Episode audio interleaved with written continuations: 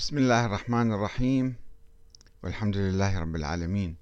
والصلاة والسلام على محمد وآله الطيبين.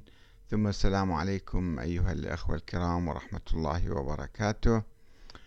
أه ومرحبا بكم في برنامج أنت تسأل وأحمد الكاتب يجيب. الأخ محمد الأغا وهو طالب جامعي في كلية إسلامية. يسألني ويقول أه يعني يقول ولو أتعبتك وياي بأسئلتي بس والله ما عندي غيرك أحب أن أتعلم منك. عندي مجموعة من الأسئلة. السؤال الأول ما هي بداية الليل الشرعي؟ وقد أجبنا على ذلك في محاضرة خاصة. السؤال الثاني هل الخلافة الحقيقية للإمام علي أم لأبي بكر الصديق؟ رضي الله عنه. وعليه السلام. آه إمام علي. وهل هذه الخلافة دينية أم سياسية؟ السؤال الثالث هل واجب تقليد الأئمة عليهم السلام؟ وهل يوجد نص في القرآن على ذلك؟ السؤال الرابع هل الأئمة عليهم السلام معصومون من الخطأ أم لا؟ السؤال الخامس إنما يريد الله ليذهب عنكم رجس أهل البيت ويطهركم تطهيرا هل هذه الآية تخص زوجات النبي صلى الله عليه وآله وسلم أم تخص أهل البيت فقط؟ وشكرا لك.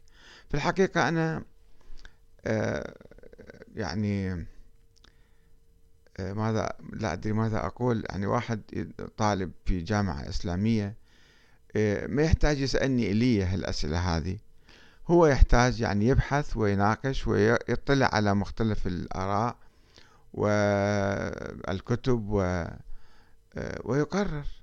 ويدرس القرآن يعود للقرآن في البداية ثم آه، يعني يكون رأيه.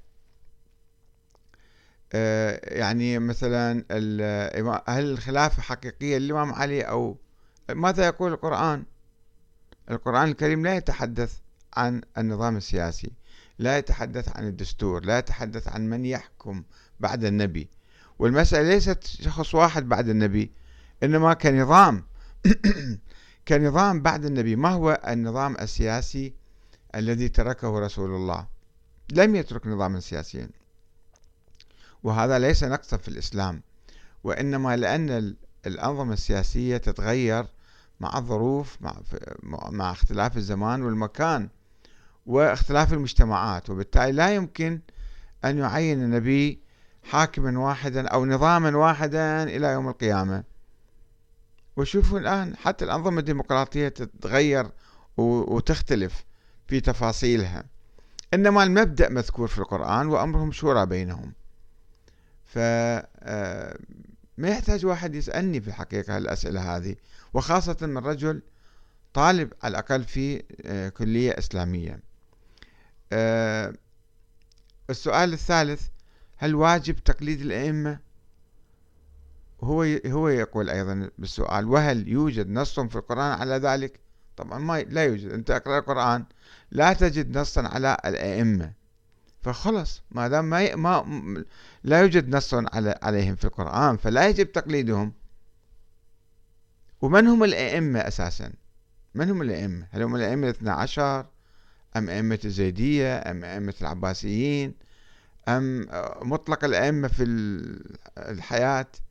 كل من يستولي على السلطة يصبح إمام مثلا حتى يجب تقليده. كيف؟ سؤال بديهي هذا.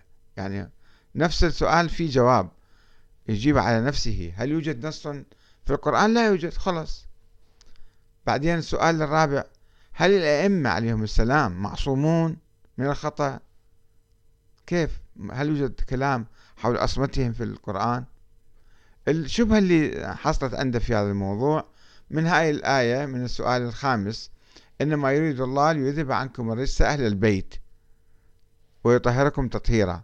فيسأل هل الآية تخص زوجات النبي أم تخص أهل البيت؟ أهل البيت من هم؟ الإمام علي الحسن الحسين فقط أم سلالتهم وذريتهم إلى يوم القيامة؟ لا يوجد هذا في القرآن. لا يمكن أن يكون يعني الآية تشمل هؤلاء الذرية إلى يوم القيامة. وبعد ذلك الإرادة الإرادة التشريعية. جاءت تخاطب نساء النبي وتأمرهن بالمعروف وتنهاهن عن المنكرات. أن لا يفعلون. لماذا الله يشدد عليهم العقاب ويضاعف لهم الثواب إن اتقينا؟ لأنه الله تعالى يريد أن يذهب عنكم الرجس أهل البيت. طيب لماذا قال عنكم ولم يقل عنكن؟ هو الآية الآيات اللي قبلها واللي بعدها كلها آه، تخاطب نساء النبي. يا نساء النبي لستن كأحد من النساء. لماذا هنا صار عن عنكم؟ لأنه إذهاب الرجس ليس محصورا فقط عنكن حتى عن الرسول. بما فيهم الرسول الأكرم فإذا صار الخطاب بصيغة الجمع المذكر.